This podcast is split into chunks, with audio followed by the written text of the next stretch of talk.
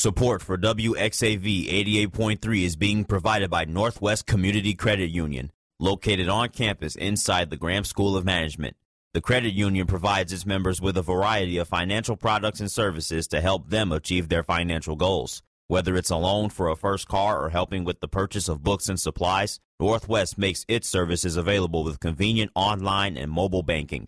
For more information, stop in, visit their website at N W C C U dot com, or call them at one eight hundred two belong.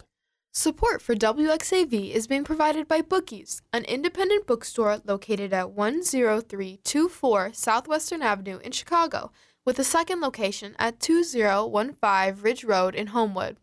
Both locations have large stocks of new and used books for both adults and children across many genres.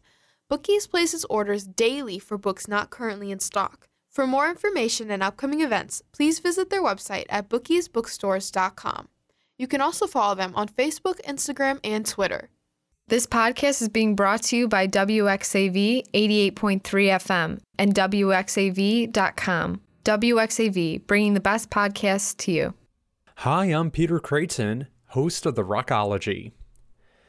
Before the Marvel Cinematic Universe took over the silver screen, Marvel Comics took over the newsstands, and since nineteen sixty-one, it's been publishing tales of super soldiers, mutant outcasts, and friendly neighborhood Spider-Men. At half a million pages long and twenty-seven thousand issues and growing, Marvel Comics continued to capture the imagination. But has anyone ever read it? I mean, all of it. All twenty-seven thousand plus issues of the Marvel comic universe. Well, author and journalist Douglas Wolk has, and he chronicled his experience and what he learned in his new book called All of the Marvels.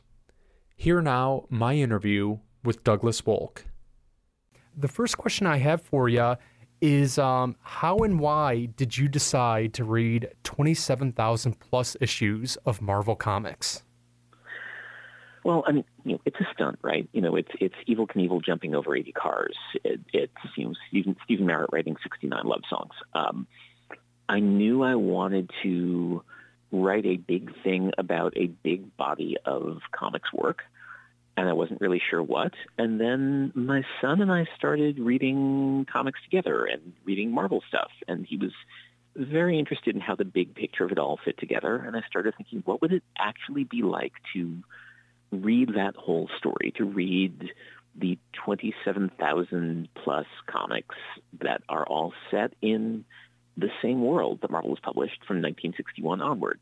It's half a million pages, but it is one big story in the same way that, you know, the Marvel Cinematic Universe is one big story. And I thought, that sounds like a book.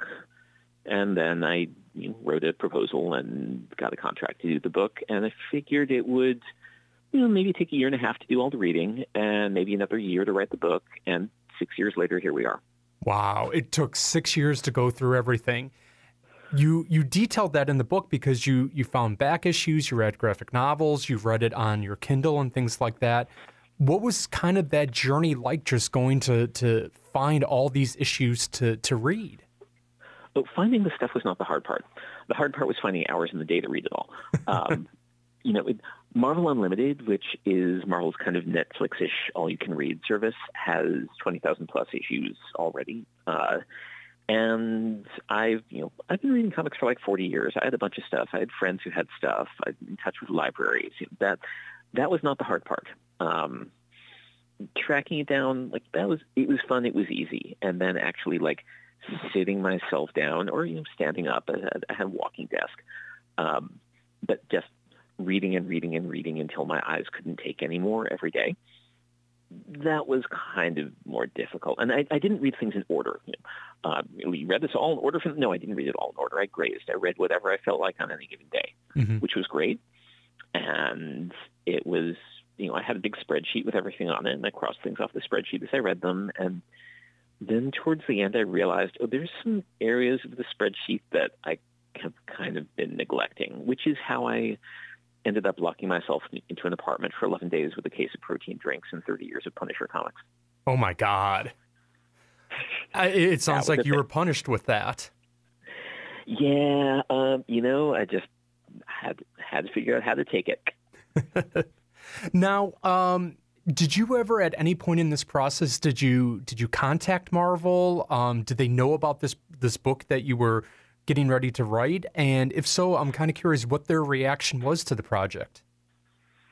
I mean, it, it was announced when I did the contract, and I think they knew about it, but I, I was not really in touch with them during the process at all. Like it, this was an independent piece of you know, scholarship and criticism, and so it was it was me on my own. Uh, I since the book came out, I've appeared on a couple of Marvel's podcasts, and actually a wonderful thing happened about uh, three weeks ago. There's an issue of Defenders that came out, and on the last page, you see Doctor Strange at home in his library, and on his bookshelf is a copy of my book.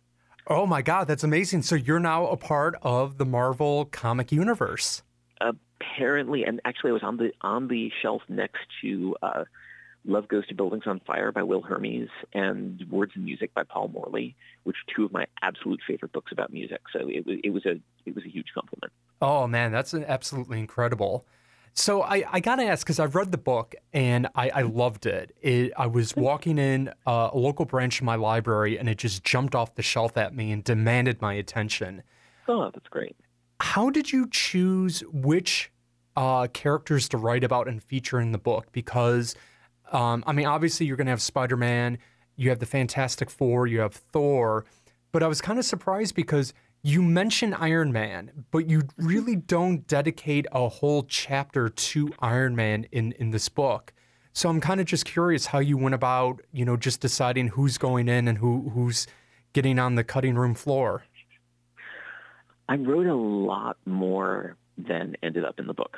Uh, I basically wrote this book twice, and I wrote a bunch of chapters that sometimes I was not happy with them. Sometimes I was happy with them, but just they didn't belong in the finished book because I wanted to have a book that would be fun and pleasurable and entertaining for people to read, even if they weren't especially interested in the comics themselves, even if they weren't especially interested in the characters. And so there's stuff that I could have put in that would have been redundant with what was there, or just like, okay, yeah, you're kind of going over similar kind of thing in a similar kind of way.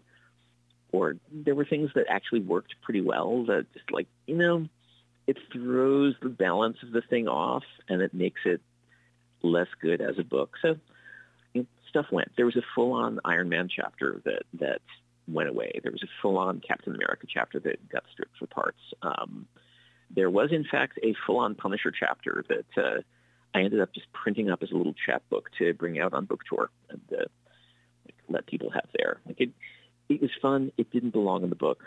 Um, so, you know, there's there was not going to be any way that I could go into detail on everything, but I wanted to kind of give an overview of ways of looking at the comics instead of like, let's talk about all of them. Like, here here's some here's some passageways through it. Here are some ways of thinking about a particular character, a particular body of stuff within this that you're interested in. Here's some pointers toward some weird little back alleys of the comics that, that might be to your taste. You might want to go explore or not. And I think you're incredibly successful because as I was reading this book, I was almost starting to take notes and like, okay, this sounds interesting. I want to read this. I want to read this. Um, it was, it was just, it's absolutely wonderful. But that that bigger issue that you kind of touched on, I kind of want to explore that for a minute. Um, yeah. After reading all these issues and really thinking about them and, and, and living with it for the past six years, how has Marvel Comics fundamentally changed or not changed American storytelling? Because I, I do think, and this is coming from a guy that grew up on D C Comics, so this still pains me a little bit to say this, but I mean, there's there's definitely that fa- that first Fantastic Four comes out in sixty-one, and it's a game changer. Comics is never the same after that issue comes out. Yeah, I mean, I, like I was a D C kid too. You know, um, if I had to pick my single favorite body, uh, like big body of English language single universe comics work, it'd probably be Judge Dredd. Mm-hmm. But uh, I love the Marvel stuff, too. I think the transformation was not, you know, Fantastic Four number one comes out and nothing is ever the same. It's slow. It's a gradual thing. The, quote, Marvel Universe comes together kind of slowly and kind of by accident. Uh, and then at some point, like, it's just sort of formed itself. What it did, though, was build this idea of little stories making up a bigger story, and of the little stories that kind of existed together moving forward sluggishly and not perfectly and sometimes not totally in sync, but moving forward. And the idea that you could hold a story in your head and then hold five other stories in your head and then see how they came together and see what happened and how they all affected each other. That's something that really comes out of what Marvel became. And it's a kind of storytelling that you see in a lot of other places now. I mean, in some ways, it's the transmedia dream, right? Mm-hmm. Uh, but also, it's it's something that is new and big and special that I think storytellers are still kind of figuring out as a, a not even just an arrow added to their quiver, like a whole new a whole new quiver to add to their arsenal. I, I think after reading your book, one thing that I really took a, a new appreciation of was the almost unsung heroes of the comic industry. Like we always hear about, you know, um, you know, Alan Moore and, and, and Frank Miller, the great writers. But you really take your time, too, to talk about, like, the pencilers and the colorers and and the individuals who are actually drawing these very beautiful stories and things like that. After reading all these issues, I mean, what was your... Did you get a whole new appreciation for the the, the colorers and the and the pencilers in that? Oh, yeah. I mean, the artists are, like, that's what comics is. That is what makes comics special. They're not just drawing the stories. They are showing the stories. They are making the stories happen through their particular eye and their particular hand. If you take any given comic drawn by a particular person and if you see it drawn by somebody else, it's a completely different experience, a completely different experience. And that is even in the cases where there is a writer who is writing the whole thing, which in the case of comics, and especially Marvel comics, is really not very often the case. In the sixties, Stan Lee was writing the scripts, but that meant he was writing the actual words, the language that you see on the page. As far as the plot, as far as what happens in the story and how it happens, that was usually down to the artist. Mm-hmm. That was Jack Kirby. That was Steve Ditko. That was, to some extent, most of the other artists who were working with Marvel in the sixties. And even now, the most effective comics are very, very often very close collaborations between people handling different aspects of what's happening in the stories. If you look at, you know, even the X-Men comics for, from the last couple of years, we talked about colorists.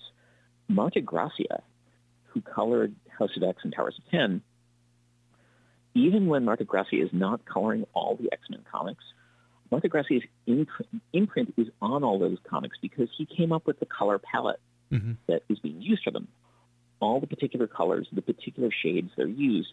Like he balanced sort of earth tones and nature colors with neon tones. And that is the palette that those color artists are using now. And that's a huge part of the effect of those stories. It, it is not a writer's medium. It is a collaborative medium, or it is a medium by, in some cases, one person who's just doing everything. Yeah. And I think you, you just did such a great job in, in your book really emphasizing that collaboration between, you know, the the writer, the the colorer, the the penciler. It, it's a real team effort. And, and that's, I think, something that, you know, even I as a comic book fan, and I've been reading since, you know, the late eighties, has kind of, I, I've forgotten about that. So um, I'm glad you really bring that up in your book, um, which, by the way, is called All the Marvels. You definitely need to go and check it out. I got to ask, it's a little bit of a cliche question, but I think it's still a fun one. Did you get any new favorite Marvel characters after this experience? I mean, new favorite characters, characters I had never encountered before. Before, and I read a lot of comics before I started on this project. There were a few characters who I suddenly, you know, saw in a different context. There's a character called Diamondback, who I love. Um, she there's there's two different characters called Diamondback, but the one in question is a woman who appears in Captain America a bunch in the eighties or nineties. Like, she's effectively, you know, the secondary lead character of Captain America for a long period, and she's she's just fascinating. She turns up uh, from time to time here and there. Um, I always appreciated Shang-Chi, and when I started working on the Master of Kung Fu chapter of the book, you know, one of the first things I wrote was like, there's never going to be a Shang-Chi movie. There's never going to be a Shang-Chi T V show. There's never going to be a Shang-Chi video. There's a Shang-Chi movie now. A couple months ago, I bought a Shang-Chi Little Golden Book. That's amazing. Yeah. That's amazing. And not only that, it's a great movie, too. Yeah, it's a real good movie. Um, absolutely fascinating premise for a character. The comic from the seventies and eighties is, number one, great. Number mm-hmm. two, unbelievably problematic. Like, super, super problematic. Like, there is stuff in every single issue that I cringed hard at. And there's also stuff in every single issue that I was like, wow, this is actually amazing. Yeah. And again, th- th- there's that honesty in your book where you acknowledge that and you call out some of the problematic uh, issues with, with the comics and everything. Oh, yeah. I mean, it's pop culture. It's always going to be problematic. But the thing about problematic stuff is, it's a problem. It means you have to wrestle with it. Doesn't mean that you necessarily have to ignore it or pretend it doesn't exist. It means that you get to engage with it and think about how you feel about this stuff and look at the historical context of it and acknowledge that there's stuff that's like, ooh, that would just not fly now. And also acknowledge that there's stuff that is beautiful and meaningful and valuable. And it's the stuff that, you know, the stuff that's painful and difficult, like, if that makes you no doubt of reading it, that's fine. Mm-hmm. There is there is no law that says, like, you have to like everything no matter how grossly awful it is. But also, you know, if if you are able to think about it and look at it and deal with it, there can be really rewarding things in there, too. And it's tough, and it's hard, and sometimes it's really worthwhile. Yeah, I agree. I have to say, when I finished your book, you made me go out and order Squirrel Girl. Um, yeah. It just sounds so right up my alley and so unique and different, and I cannot wait to read that entire line. Um, and it who would have thought Squirrel Girl? What about Squirrel Girl? I mean, Squirrel Girl was literally a joke character for twenty-five years. She was created as a kind of one-off joke in the, you know, fifteen years after she first appeared. It was always in a, like, can you believe we published a story with Squirrel Girl kind of way. Mm-hmm. And then twenty fifteen, Ryan North and Erica Henderson came up with a way to use that character that made sense and was funny and clever and engaging and kind of lovely. And and it, it is one joke, but it's a really great joke. And the joke is, you know, she's got the powers of a squirrel and the powers of a girl, but her real power is that she's incredibly good at creative nonviolent conflict resolution. Yeah. It's so, I mean, just reading it, and she becomes friends with Galactus, and then at the end, all the people she's helped come to help her. I mean, it's this just beautiful story that you describe, and I can't wait to jump into it and, and read it and everything. Oh, I'm so glad. So we're, we, I got a couple more for you. Um, yeah.